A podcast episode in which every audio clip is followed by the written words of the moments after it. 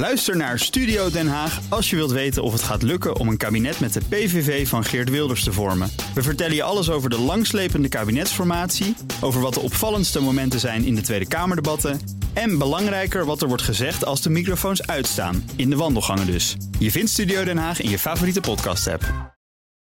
De Nationale Autoshow wordt mede mogelijk gemaakt door Leaseplan. BNR Nieuwsradio. BNR, de Nationale Autoshow. Meindert en Wouter.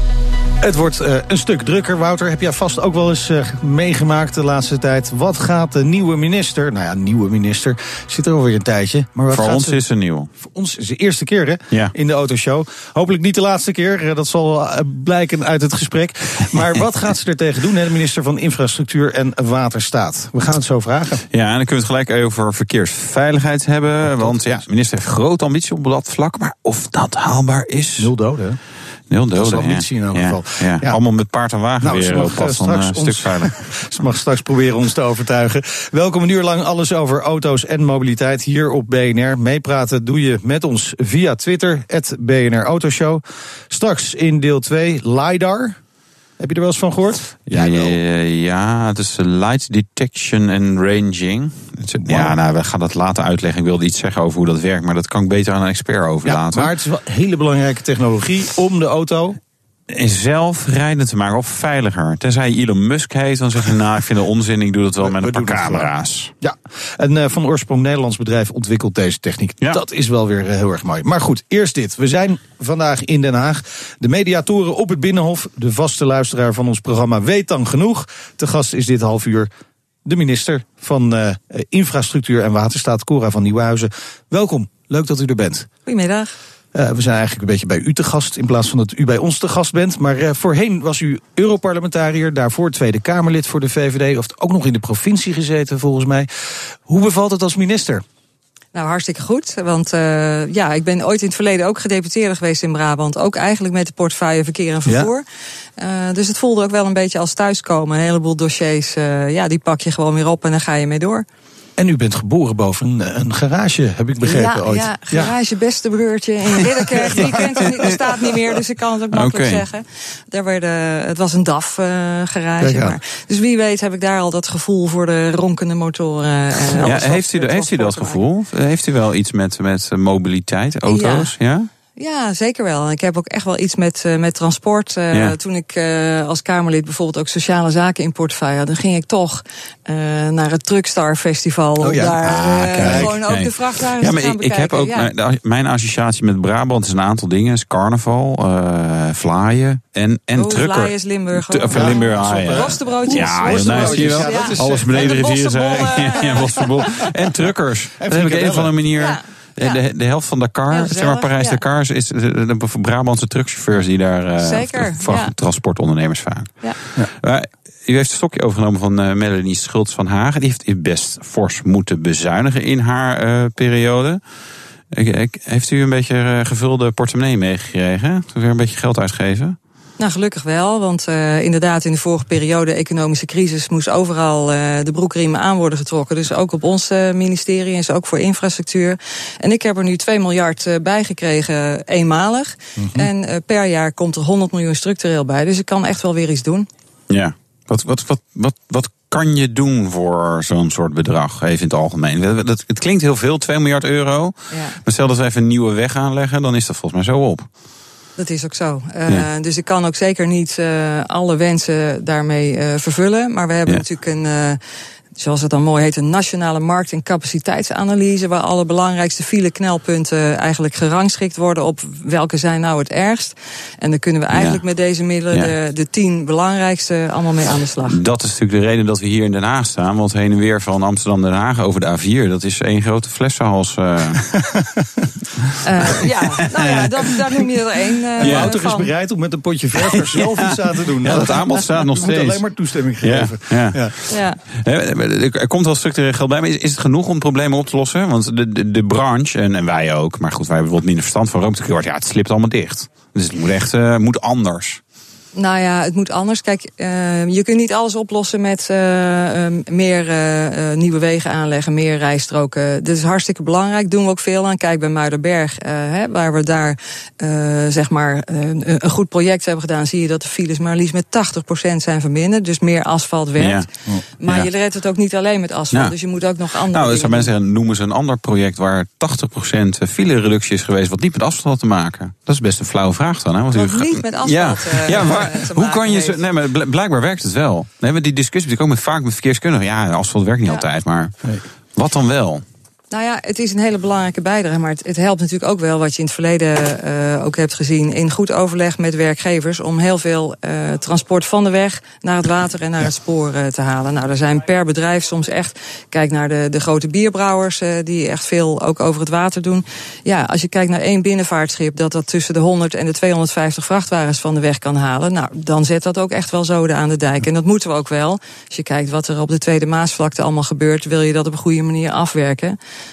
dan moeten we ook echt het spoor en eh, de binnenvaart eh, goed inzetten. Het lukt overigens wel, Wouter. Het is bijvoorbeeld bij de A10 gebeurd rondom Amsterdam, maar die werd toen afgesloten. En toen werden mensen dus gedwongen om alternatieve manieren van vervoer te kiezen. En dat heeft destijds wel daar in ieder geval tijdelijk gewerkt. Daar zou je wel aan kunnen denken, aan dat soort dingen. Ja, ja als we gewoon eh, iedereen in groot Amsterdamse rijbewijs afnemen, dan uh, ja, is het goed, goed plan. van zijn. Maar... Kunnen wij Rotterdammers gewoon doorrijden. Ja, ja, ja, Maar het is natuurlijk wel een belangrijk uh, punt. Afgelopen week kwam, werd uh, duidelijk dat de files weer aan het toenemen zijn. Flink ook, hè. Eerste kwartaal file zwaarte met 25% toegenomen. Ga, gaat dit geld erbij helpen, of in ieder geval voor zorgen dat we op een bepaald niveau kunnen blijven? Nou, het is een belangrijke bijdrage eraan. Uh, maar een belangrijke reden waarom die files nu ook weer groeien, is dat de economie ook weer groeit. Ja, dat uh, dus vinden we ook fijn. Beter, uh, er, gaan meer, er worden meer producten verkocht die ergens naartoe gebracht moeten worden. Ja. Meer mensen hebben een baan. Hè, dat betekent dat je van en naar je werk moet reizen. Dus we kunnen het eigenlijk, ja, het is proberen om het goed bij te houden. Dus mm -hmm. je kan zeker de files niet oplossen, maar je probeert om het een beetje in de hand te houden. Om, ja. om Nederland zo mobiel mogelijk te houden. Maar denkt u dat er met deze maatregelen dat het ook minder wordt? Wordt met de files. Want de komende vijf jaar neemt de reistijd nog eens met 28% toe. Blijkt uit uh, onderzoek van het Kennisinstituut voor Mobiliteitsbeleid. Kost de samenleving 3,7 miljard euro per jaar. Ja, die 2 miljard die daar tegenover staat, dat uh, past niet helemaal. Nou ja, het is natuurlijk niet alleen die 2 miljard. We hebben wel meer. Die 2 miljard is extra. Hè, bovenop de miljarden die we al hebben. Maar ja, je moet ook uh, niet vergeten dat voordat je een nieuw uh, wegenproject klaar hebt. Uh, dan is er helaas in Nederland ja, ongeveer zeven jaar zeven nodig. jaar duurt dat, hè? Voordat ja. je van Hoe het allereerste dat dat, plan... dat zeven jaar duurt? Nou ja, we hebben natuurlijk uh, hele zorgvuldige planologische procedures. Uh, er moet soms uh, grond onteigend worden van mensen. Nou, dat is natuurlijk eerst proberen dat allemaal in goed overleg te regelen, maar dat lukt niet altijd. En Daarna gaat nog... gewoon de bulldozer erover. Nee, nou, je hebt nog een heel ingewikkeld aanbestedingsproces. Hè. Ja. De, de, de, wegenbouwers uh, willen natuurlijk allemaal graag de projecten hebben. Dus daar zit ook een heel zorgvuldig proces, uh, gaat eraan vooraf. En dat alles bij elkaar opgeteld uh, leidt ertoe ja, dat je zoveel jaren verder bent... voordat je echt de schop in de grond ja. kunt steken. Maar er staan nu al wat mensen in de file. Misschien wat lichte traantje in de ogen, want dat gaat dus allemaal nog heel erg lang duren. Of heeft u al wat dingen verzonnen die juist op korte termijn kunnen? Nou, Actie in de taxi, zeggen we dan. Ja, ja, ja. Nou, we zijn uh, druk bezig om te kijken waar we spitsstroken kunnen omzetten naar een permanente uh, ja. rijstrook. Nou, bijna overal, toch? Niet overal, nee. maar... Ik hoorde iets van een kwart maar. Het me zo een weinig. Kwart, nou, een kwart kunnen we op korte termijn doen. Ja. Uh, het hangt er ook een beetje vanaf of zo'n spitsstrook aan de linker of aan de rechterkant uh, ligt. Dus daar ja. zijn we met analyses bezig. En ook daarvoor geldt, die spitsstroken zijn vaak weer iets smaller dan een normale rijstrook. Dus je moet weer aanpassing doen. En dan heb je soms zelfs weer een nieuw tracébesluit uh, voor nodig. Dus het is, ook dat lijkt simpeler dan het is. Maar we doen ook wel andere dingen. Bijvoorbeeld het incidentmanagement. Hè. 20% van de files ontstaat doordat er ergens een ongeluk is gebeurd. Mm -hmm. Nou, daar zijn we nu met de bergers in overleg en met de inspecteurs van Rijkswaterstaat. Uh, kun je nou niet zorgen dat je veel sneller uh, zo'n ongeluk van de weg afkrijgt? Want iedere minuut die je daar wint, ja. uh, scheelt je drie tot vijf minuten in de file. En daar hebben we nu ook goede afspraken voor gemaakt. We hebben nu afspraken dat er op twintig zeg maar, cruciale plekken de bergers min of meer stand-by staan. Zodat als er iets is, ze dan kunnen zij heel snel. En dat zijn natuurlijk dingen die je wel meteen ja. kunt doen. Ja, ik, dat is op zich een goed plan. Ik, ben, ik heb ook wel eens in, in, in de Verenigde Staten gezien, er hing dan een bord van eh, op deze brug, als je, als je een ongeluk hebt, als je nog kan rijden, uh, moet je hem van de brug afhalen. Anders is het gewoon meteen 1000 dollar boete. Dus zeg maar, die, zeg maar de lichte blikschade en er is verder eigenlijk niet veel aan de hand. Gewoon meteen door. Moeten we niet in Nederland ook zo'n soort regel instellen? Van jongens, kom op. Gewoon, de weg moet wel, als je hem vrij kan maken, maak hem vrij. Want er zijn meer mensen die er gebruik van moeten maken. Ja, nou ik denk dat de meeste mensen dat wel weten. Maar we zijn bijvoorbeeld ook in overleg met uh, het wegtransport. Ja. een vrachtwagen die gewoon een lekke band uh, heeft. Ja, dat wil je liever ook niet nee. dat dat langs de kant van de weg allemaal gebeurt. Uh, die moet ook zo snel mogelijk eraf. ja. Maar, maar misschien kun je dat ook, ook wel af. voorkomen. Hè? Want wat blijkt uit onderzoek, 41% van de pechgevallen bij vrachtwagens is gewoon een lekke band of een klapband. Mm -hmm. Dat is echt veel te veel. 41 procent, dat kan niet. Dat betekent dus dat heel veel vrachtwagens gewoon niet met de juiste bandingsspanning rijden. Nou, daar zijn we ook uh, precies mee bezig met een campagne over die bandenspanning. Want dat is ook overigens nog voor het milieu uh, Doet belangrijk. u dat ook in het Pools? Brandstofverbruik. ja, uh, nou, ik doe dat niet zelf in het Pools, nee, want dat beheers nee, ik nee, niet. dat maar, begrijp ik. nee, maar dat is natuurlijk wel belangrijk. Er zijn natuurlijk ook heel veel Nederlandstalige vrachtwagenchauffeurs, maar ook uit andere landen. Zeker, maar dat doen we vooral dan ook via de koepels. Uh, ja. En ook via de, nou ja, de zusterorganisaties van uh, waar we in, in, in, Nederland bijvoorbeeld een TLN, die heeft natuurlijk ook een Poolse tegenhanger. En daar hebben we die contacten natuurlijk ook mee. En zometeen de verkeersveiligheid. De minister wil naar nul doden in het verkeer. Hoe realistisch is dat? En we gaan het natuurlijk ook nog even hebben over het R-woord. R-woord? Oh, nee, ik ga het niet zeggen. Maar, maar en we doen de petrol check. Ja. Dat is veel leuker. Zometeen. Nieuwsradio. BNR, de Nationale Autoshow. Het is kwart over drie. En uh, tijd voor de petrolhead ja, check. Ja, nou, ja, normaal heb je een leuk geluidje ja, ervoor. Leuk, hè? Ja. Maar, de petrolhead daar, check. Het is even wennen in die mediatoren in heb je vanavond weer die computercursus voor uh, senioren, wil ik zeggen. Maar dat, ja, nee, zo senior ben je nog helemaal niet. Uh, de petrolhead check. En die doen we met de minister van Infrastructuur en Waterstaat, Cora van Nieuwenhuizen. Bent u klaar voor het vragenvuur? Ik uh, ga mijn best doen. Komt-ie. Heel bescheiden. Uh, wat was uw eerste auto? Uh, de eerste auto, uh, samen met mijn toenmalige vriendje, was een Fiat Ritmo. Fiat Ritmo, oh, ja, heeft ja. mijn vader ook nog gehad. Ja, ja. dat vind ik, uh, dat is nostalgie. Mooi. Roestte die voor jullie ook zo erg? Nou, hij had wel, ik geloof, na twee weken dat we hem hadden al een lekker koppakking. Dus ik heb ah, ja, ja, ja, ja, heel erg fantastische herinneringen Is dat ook gelijk de de auto waar u het meeste spijt van heeft? Nou, echt spijt heb je er nooit van. Want het was wel uh, geweldig om een auto te hebben. Dus uh, nee, ja. daar heb ik, in die zin uh, was het, blijft het toch altijd okay. leuk. Maar geen auto waarmee u echt volledig de Bietenbrug op bent gegaan... waarvan u dacht, nou, die hadden we echt nooit moeten aanschaffen? Nee, gelukkig niet. Nee. nee. Afkloppen, maar ah, ja, nee. ook de, de huidige niet. dienstwagen voldoet ook wel, geloof ik dan. Ja hoor, ja. ja. En heeft u nog een, een droomauto, of als dienstauto of, of privé? Wat zou er nou nog mogen komen? Nou ja, in mijn huidige situatie uh, vind ik het belangrijk uh, dat die auto gewoon wel als rijdend kantoor kan functioneren. Yeah. Ik heb nog even aan de chauffeur gevraagd uh, en we rijden zo tussen de 1500 en de 2000 kilometer toch ook per maand. Ehm, ja, dus dan, en dan zit je eigenlijk ja. gewoon continu achterin te werken. Dus dat je niet alle kanten opstuitert, dat die vering een beetje op orde is. Yeah. Dat je een beetje fatsoenlijk kunt zitten, dat is wel heel fijn.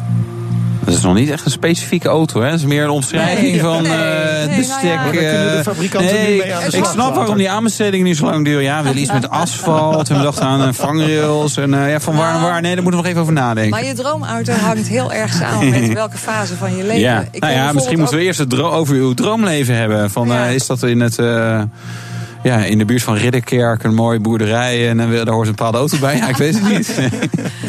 nou, ik denk dat als, uh, als ik ooit met pensioen ben, uh, ja. om, om dan echt wel een sportauto zou ah, ja, oké. Okay, ja. ja. Alleen dat is nu niet handig, want nee. ik, ja. Ah, ja. Nou, belooft een hele voor, voor de toekomst in elk geval. Prima. Prima, Toch? ja, jawel. De ambities zijn er, toch? Ambities zijn er, zo is dat. Dat was de Petrolhead-check met Cora van Nieuwenhuizen, minister van Infrastructuur en Waterstaat. U bent nu bijna tien maanden minister. Uh, we, we, hadden dat net over... Uh... Ja, ga je iets enthousiast hoor. We zijn ja? op 26 oktober begonnen, dus uh, okay. het is nog geen tien maanden. Maar... Het zijn uh, acht maanden dan. Ah, ja. Ja. Ah, joh. Ah, ja. ja. ja maar de laatste herhaling van dit programma Misschien is voelt het... het voor jullie al zo lang. Maar... Ja, ja. Ons leven gaat sneller. Nou ja, ik zeg ook bijna. Hè. We hebben nog wat ruimte daarin. Uh, de aanpak van de files. Uh, er is meer nodig dan asfalt. Maar wat we dan niet horen is het R-woord rekening rijden. Mag ook niet hè, van het uh, regeerakkoord. Mhm. Coalitie is uh, daar geen, uh, geen voorstander van. Maar er zijn wel allerlei mogelijkheden om allerlei dingen te gaan testen. Wat, wat gaat er op dat vlak gebeuren?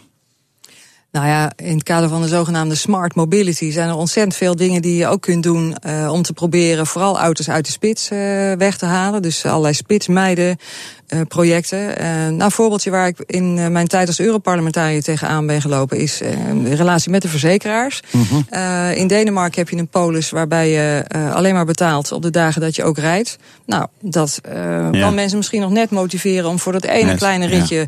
dan toch even niet de auto ja, zou ook mooi zijn als, als de wegenbelasting dan ook gewoon niet, ja, je betaalt al gewoon hè, voor het bezit en niet voor het gebruik. Ja, ja, nou ja, kijk, we moeten kijken wat al die uh, pilots allemaal op gaan, ja. gaan leveren. Maar uh, er is zoveel meer te doen met de data en de connectiviteit. Hè, waardoor je voortdurend allerlei gegevens in je auto kunt, kunt registreren. Ook met het, het managen van die auto's. ook ten aanzien van het wegtransport. Hè, dat als je veel meer data uitwisselt kun je voorkomen dat er, wat nu nog steeds gebeurt, toch vrachtwagens half leeg of soms helemaal uh, ja. leeg ergens van. Ja, van de weg afwaaien tijdens code rood. Dat komt ja, ook nog voor. dus zelfs dan, die dan simpele. zie je weer hoeveel wagens er toch leeg zijn. Wat je helemaal niet wilt. Dus uh, ja, daar, daar is nog ontzettend veel ook in logistieke processen winst. Dus, dus er heel veel en, en, en allemaal uh, kleinere oplossingen die samen toch voor een voor, voor vermindering van het verkeer gaan zorgen. Dat is de bedoeling. Alle kleine beetjes helpen. maar er zijn ook grote projecten. Ja. Welke grote projecten heeft u in gang uh, gezet de afgelopen acht maanden? Uh, nou, dat, dat zijn, dat zijn ja, het zijn eigenlijk maar zeven maanden. En, uh... Bijna acht maanden. Nou, een, een mooi voorbeeld waar ik nog niet zo lang geleden zeg maar het startsein voor kon geven... is de A2 tussen Deil en, en Vught. en een ander stuk is de A58 tussen Tilburg en Breda. Ja. Uh, nou ja, dat zijn ook weer belangrijke knelpunten die mensen die veel op de weg zitten in Nederland echt wel zullen herkennen. Het is allemaal wel een beetje de regio waar u gedeputeerde bent uh, geweest. ja, ja nou ja, er gebeurt ook heel veel uh, ja. in, in de omgeving van Amsterdam. Ja. En de Blankenburgverbinding bij Rotterdam komt er natuurlijk ook. dus, dus we echt door het hele land op alle knelpunten zetten we in. Ja.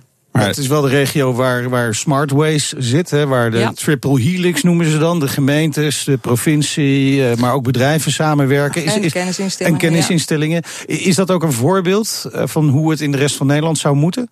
Wat u betreft? Ja, dat zie je ook wel, uh, wel gebeuren. Ik denk dat dat ook echt uh, heel erg nuttig is. Want als je kijkt wat er bijvoorbeeld in Helmond bij TNO Automotive uh, op die campus allemaal voor spannende dingen gebeuren. Ja. ja, dan zou het zonde zijn als je daar als overheden niet bij zou aanhaken en proberen daar je voordeel mee te doen. Ja. Over die spannende nieuwe ontwikkelingen, dan hebben we het ook over zelfrijdende auto's. begin deze week was u in Zweden. Ja. In Göteborg. om precies te zijn, daar is daar ook over gesproken. Zeker. Dat was uh, eigenlijk, kijk, Nederland heeft uh, een paar jaar geleden het initiatief genomen om voor het eerst met de Europese landen samen te kijken naar dat zelfrijdend vervoer. Want ja, uh, voor je het weet ben je Nederland uit. en het is toch wel fijn als het over de grens ook allemaal nog functioneert. Dus dat moet je samen oppakken. Ja. en nou, na ons hebben de Duitsers het stokje overgenomen. Nu was het de derde keer in, in Zweden. Dus okay. het begint langzaam een soort zwaankleef aan te worden. Dat je ook ziet dat andere landen er ook steeds meer mee bezig uh, gaan. En waar, waar heeft u dan over? Want wat, wat, wat, wat is de doelstelling? Waar gaan we dan naartoe met z'n allen? Daarmee? Nou ja, kijken wat er voor nodig is om ja. het grensoverschrijdend te, te laten functioneren. Uh, dus dat betekent uh, dat je toch uh, uniformering van regels. Het hangt natuurlijk heel erg vast aan die connectiviteit. Hè. Ja. Bedoel, iedereen heeft wel eens meegemaakt met je navigatie dat hij net even niet wil opstarten. Op het moment dat jij nou net wel behoefte hebt aan ondersteuning om, om, een bepaalde afslag te nemen of zo. Hè, vooral als je wegrijdt. Dat kun je natuurlijk niet hebben met een zelfrijdende auto. Dat nee. moet ja. naadloos, continu ja functioneren. Dus daar heb je het over, over die connectiviteit. Je hebt het over de data. Die auto zit straks vol met uh, sensoren die allemaal van, met van alles en nog wat in contact staan. Dat zijn de softwareleveranciers, de autoleveranciers, de verzekeraars vinden er wat van. Jij als eigenaar. Wie is nou, uh, als er iets misgaat, uiteindelijk aansprakelijk? Dat zijn allemaal vragen die je met elkaar moet oplossen. Ja. Ja, dus daar hebben we het over. Heeft Nederland nog de ambitie om koploper op dit gebied te zijn? Zeker. En Ja? eh, wij zijn ook nog pas eh, uit testen gekomen als het beste land om hier vooral mee aan de slag eh, te gaan. Ik merk dat ook van de Europese collega's, dat ze Ja. ook graag met ons projecten willen doen. Ook in het papierloos transport. Hè. We hebben met Benelux-landen initiatief genomen om zonder papieren vrachtbrieven Ja. tussen onze drie landen eh, transport te kunnen doen. Nou, eh, de Fransen eh, hebben, en de Duitsers hebben nu ook interesse om daarbij aan te haken. Ja, dan gaat het echt vliegen als je het op Europees niveau kunt gaan Ja. Maar ja, dat heeft niet zoveel met zelfrijden te maken natuurlijk. Het is wel mooi, maar het is... Nee, het is, maar het, dus het is- wel, het is ook in die hele digitalisering. Ja, hè, het is, eh, is het één Ja. belangrijk ding. ja. Ander eh, belangrijk ding is de verkeersveiligheid. Het aantal verkeersdoden steeg vorig jaar eh, niet, maar daalde ook niet echt heel erg hard. 613 doden in het verkeer. Daar neemt u ook geen genoegen mee. hè. U heeft de ambitie om naar nul doden te gaan. Dat is natuurlijk niet echt realistisch. Nee, dat weten we ook wel. Eh, maar het voelde gewoon niet goed om een, een bepaald getal Nee. eh, aan eh, aantallen doden eh, en aantallen ongelukken te hebben waar je naar streeft. Dus eh, het idee erachter is gewoon dat je de omslag maakt naar de ambitie is natuurlijk nul en dat wil je zo dicht mogelijk benaderen. En natuurlijk zul je nooit voorkomen dat er ergens eh, op de weg eh, ongelukken Nee. gebeuren. Ja, en welke maatregelen kunt u dan nemen als je zo ambitieus bent? Wat, wat, dat, dan, moet er ook, dan moeten er ook grote stappen bij, bij zitten. Ja, nou, een belangrijke component is natuurlijk het gedrag eh, van Ja. mensen. Want daar is heel veel eh, helaas op terug eh, te voeren. Ehm, dus we zijn aan het kijken, ehm, we zijn bezig om een campagne voor te bereiden. à la Bob, wat we met alcohol hebben gedaan. eh, tegen afleiding in het verkeer. Dus iedereen die achter het stuur eh, zit, eh, zit te appen enzovoort. eh, om daar echt een stevige campagne op te zetten. Maar ook hier geldt dat je de nieuwe technologie, in-car technologie, heel goed kunt, eh, kunt gebruiken. Het automatisch afremmen als Ja. je op een file eh, afrijdt. Dus afstand houden, eh, binnen de lijntjes kleuren, om het maar simpel te zeggen. Eh, maar ook eh, als het straks helemaal naadloos werkt, eh, kun je aan je navigatie gewoon koppelen dat jouw auto gewoon niet harder kan rijden dan de 100 of eh, 130 die op dat gebied eh, Ja. van toepassing is. Ja, daar zijn we wel even verder voordat, eh voordat dat natuurlijk echt allemaal kan. Eh, en een probleem in Nederland is, de auto's zijn hier schrikbaar en duur. Dus heel veel mensen zitten helemaal niet met eh, adaptieve cruise control en lane departure warning en zelfsturende functies. Want ja, zeg maar even Jan Modaal kan helemaal zijn auto niet betalen. Ziet, ziet u dat als probleem? Of Nou ja, van nou ja, valt wel mee. Je kunt dat niet van de een op de andere dag, maar eh, de Europese Commissie heeft ook in hun zogenaamde derde mobiliteitspakket eh, ook dit soort maatregelen aangekondigd dat ze dat voor nieuwe auto's eh, al over een aantal jaar verplicht willen stellen. Dus dan krijg je wel steeds meer van die auto's. Ja. En ik heb ook in Gothenburg de industrie aangesproken. Al die Ja. mensen die nu die functies hebben, uh, hebben een onderzoek naar laten doen. Het blijkt dat driekwart ze helemaal niet gebruikt, Nee. omdat ze gewoon eigenlijk niet weten hoe het werkt. Dus we hebben ook aan de industrie gevraagd van uh, als je die auto met al die features nou verkoopt, zorg dan dat je er ook een uitleg bij geeft, uh, zodat mensen ook weten uh, hoe die cruise control bijvoorbeeld, die adaptieve cruise control werkt. Dank voor uw komst uh, naar de studio. We gaan ons uh, elkaar in de komende periode vast nog wel een keertje spreken. Uh, hartelijk dank in elk geval. Cora van Nieuwenhuizen, minister van Infrastructuur en Waterstaat. En zometeen alles over Nederlandse LiDAR-technologie voor die zelfrijdende ja, auto's. zelfrijdende auto's, daar gaan we weer. En jij rijdt elektrisch, geloof ik, ja, deze week. iBase. Oh, nice. Tot zo. BNR Nieuwsradio. BNR, de Nationale Autoshow. Meindert en Wouter. LiDAR, Light Detection and Ranging. Het is essentieel om uh, auto's in de toekomst zelf te laten rijden. Ja, wat dacht je? Een van oorsprong Nederlands nee. bedrijf ontwikkelt die LiDAR-technologie nee. voor de auto-industrie. Oh, ja, daarom hebben wij het er nu ook over. Denk het. Ja. ja. Waar een klein landje toch weer groot in kan zijn. Hè? Ja, en straks rijden we... Tulpen ook in, uh, en wat nog meer? Ja, uh, uh, zeilen. straks rijden we in... niet Vrouwenvoetbal. In niet, in voet, ja, niet in mannenvoetbal.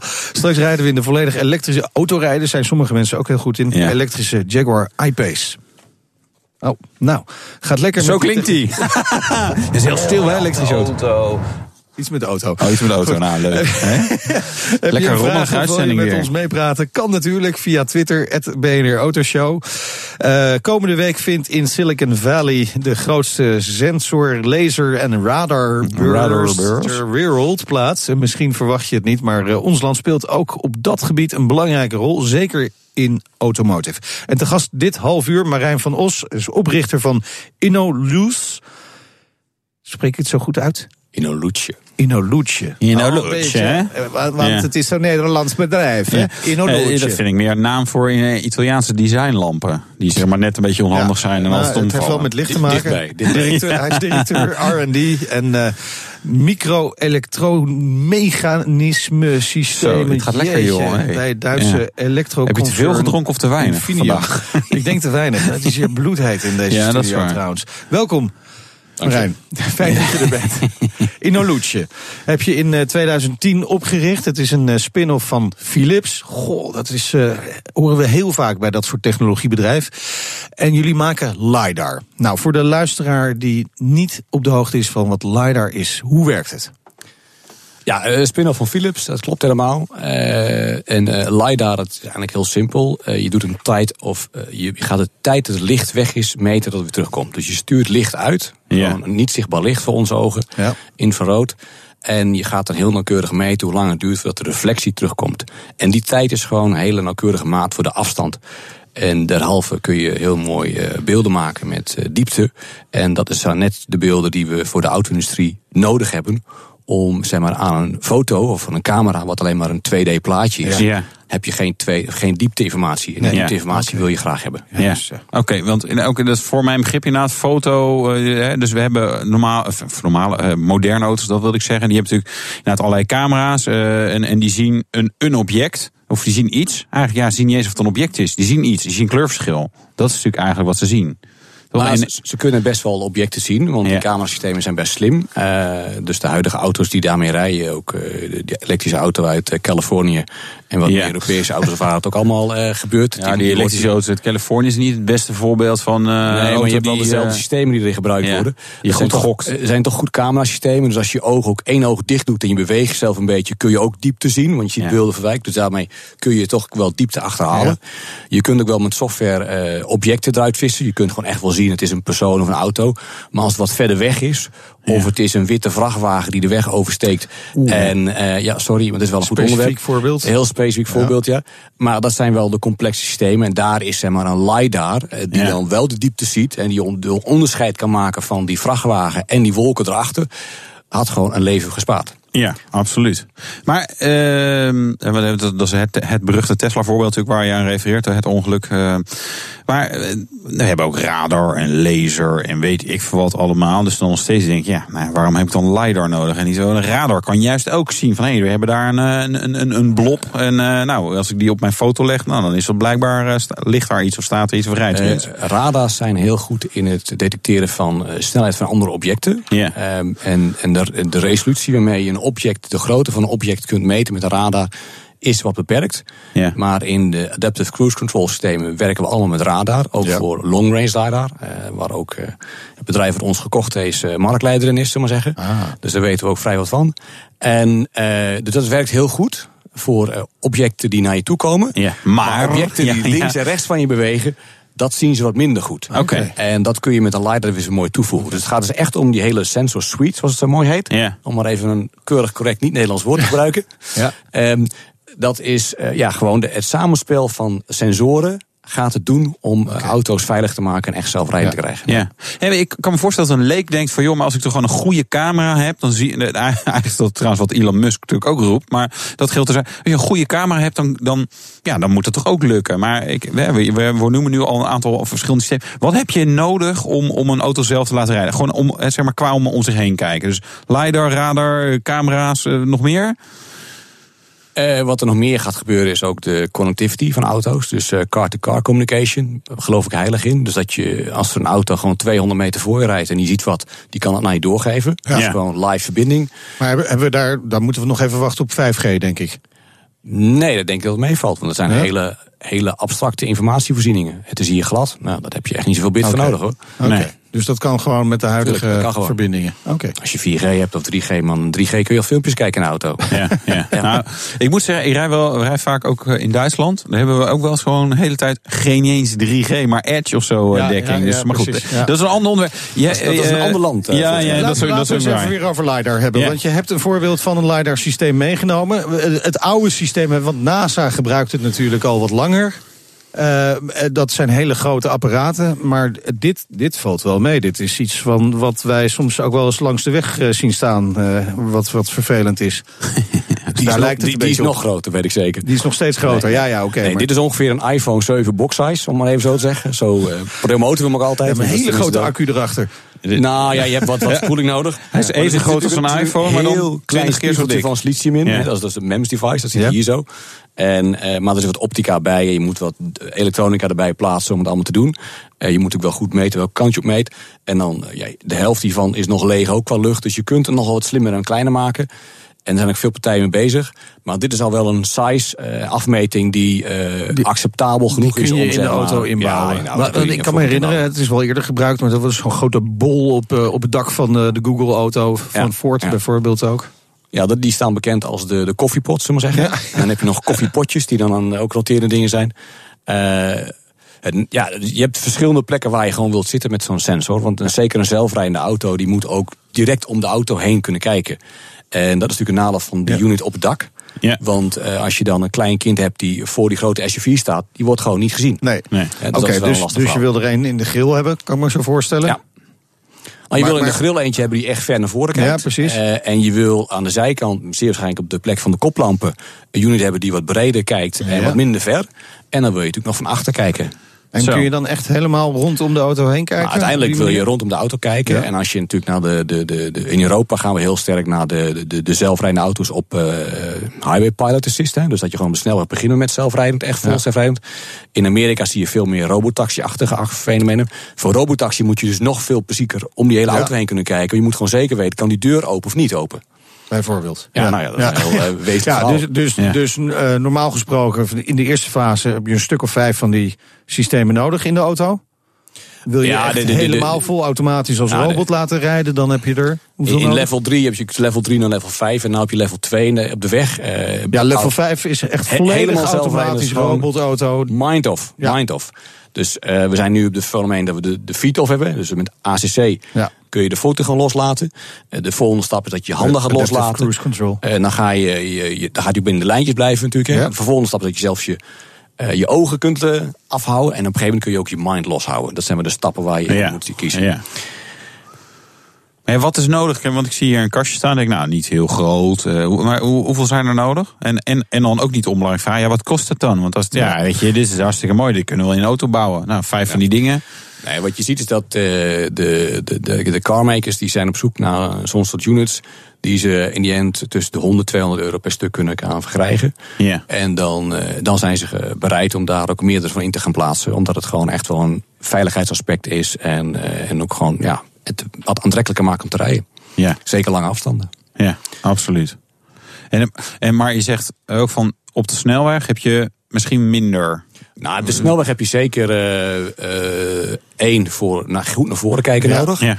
Omdat je toch wil kijken of daar een motorrijder op de grond ligt. Hè, want daar wil je zeker niet overheen rijden. Eh, Nou ja, als die al ligt, dan nou, eh, ja, er, kunnen, er kunnen mensen oversteken op de snelweg. Dat, dat Ja. komt niet heel veel voor, Nee, maar het ja. kan. Ja, maar- in Engeland mag je nog met de fiets op de snelweg fietsen. Dat is ook wel een item voor Engeland. Serieus? zeggen. Ja, serieus. Oh, gaan we een keer doen. Eh, En, en daarnaast wil je natuurlijk opzij kunnen kijken. Want wat gebeurt er van de auto's die net in je komen rijden? Ja. Als je zelf met eh, Pilot Assist in, in een Tesla rijdt... en ik rijd dan met een auto uit Volvo, eh, sorry, uit Zweden... Ja. met zo'nzelfde functie... dan zie je gewoon dat als je genoeg afstand hebt... en dan komt de auto heel sneaky zo langzaam voor je... dan moet je toch zelf ingrijpen. Ja. Dat is een beetje jammer. Zoals dat met sensoren zou kunnen opvangen... zou het nog beter zijn. En je wilt natuurlijk graag weten van achteren... wat komt er van achteraan? Ja. Eh, en dan, wat je- misschien wil je, weet je dat, maar de, de, de meeste ongelukken die Google heeft gehad met zijn zelfrijdende auto's waren gewoon van achteren. Andere auto's. De anderen die van achter gewoon op je inreden. Ja. Ja. die reden ook inderdaad wel heel langzaam en, en, en, en twijfelachtig. Zeg maar een soort beginnersauto's uh, leken. Wat, de van de volgens mij, dingen die eh, ik heb, heb gezien. Wat ik heb gemeld is dat ze hebben er 14 ongelukken gemeld. Ja. Eh, 11 daarvan waren van achteraan gereden zonder stil bij stoplichten. Ja, oké. Ja. Ja. daar kunnen ze niet zoveel aan doen. Kun je weinig aan doen. Zometeen, LiDAR-technologie is booming business. Hoe groot is de concurrentie uit het buitenland? En ja, we gaan rijden in de Jaguar I-Pace. BNR Nieuwsradio. BNR, de Nationale Autoshow. Het is bijna 15 minuten voor vier. We gaan rijden. De rijimpressie. Ja, we gaan naar de eerste volledig elektrische Jaguar. Het is een feit en Wouter mocht hem testen, de iPace.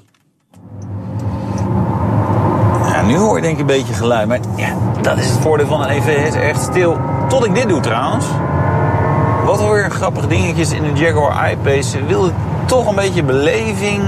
eh, ja, eigenlijk optioneel aan- of uitzetbaar maken. Dus dat op het moment dat je gas geeft of stroom geeft. Ik weet niet meer hoe welke termen daar aan- moeten gaan geven straks. Dat hij gewoon ja, wel een soort hele boze tram nadoet. Gewoon echt herrie maakt.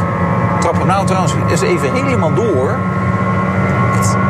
Echt een rappe auto. Ja, er is eigenlijk vooral heel veel goed nieuws over de Jaguar I-Pace. Ik rijd nu trouwens 207, terwijl die 208. Heuvel op. Hij zou maar 200 moeten, moeten kunnen.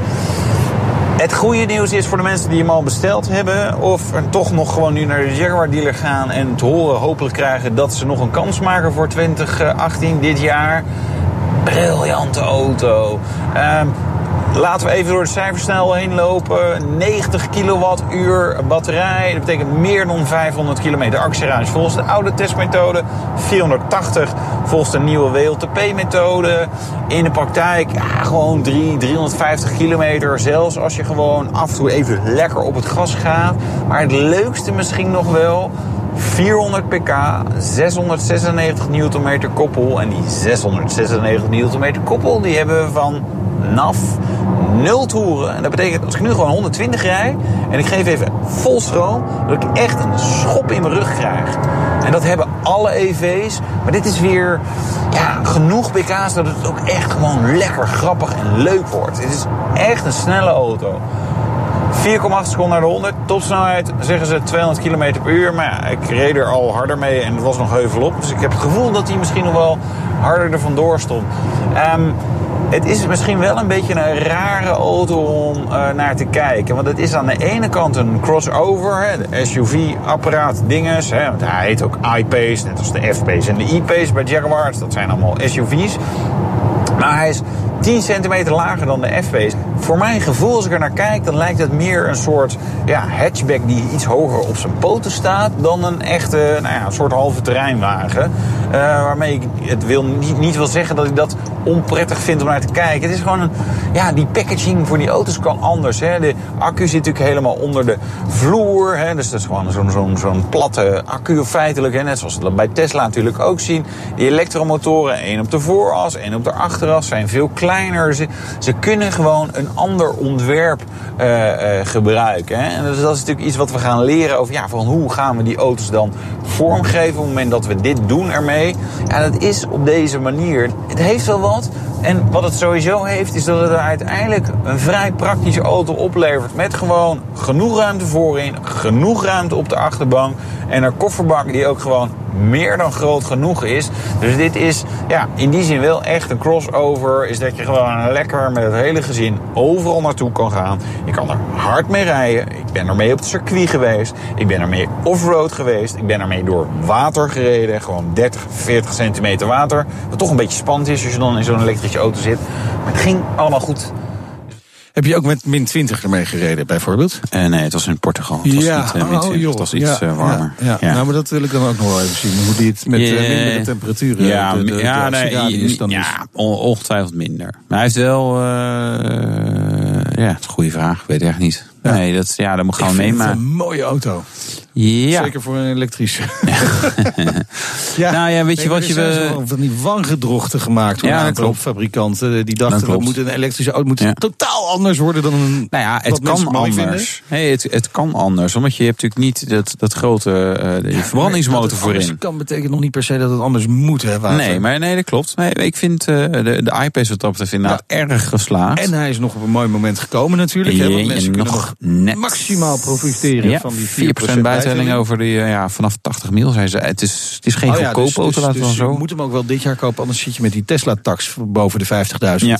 Ja, ja. maar het- ik, ik, ik ben benieuwd hoe dat volgend jaar gaat met dat soort auto's. Want ik, hij is, deze auto is wel goed genoeg om hem ook volgend jaar nog met, met wat hogere bijtelling toch nog echt wel in overweging te nemen. Nou, En het- het schijnt. eh oh, ga je Nee, ja, eindoordeel? zeg maar, wat schijnt? Wat schijnt? Nou, dat, dat, dat ze, ze zijn hard bezig om gewoon nog wel wat meer eh, binnen te krijgen. Dus, dus, dus ja, meld je bij de Jaguar Eh, dealer. de, productie gaat omhoog, heb Ja. ik begrepen ook. Ja.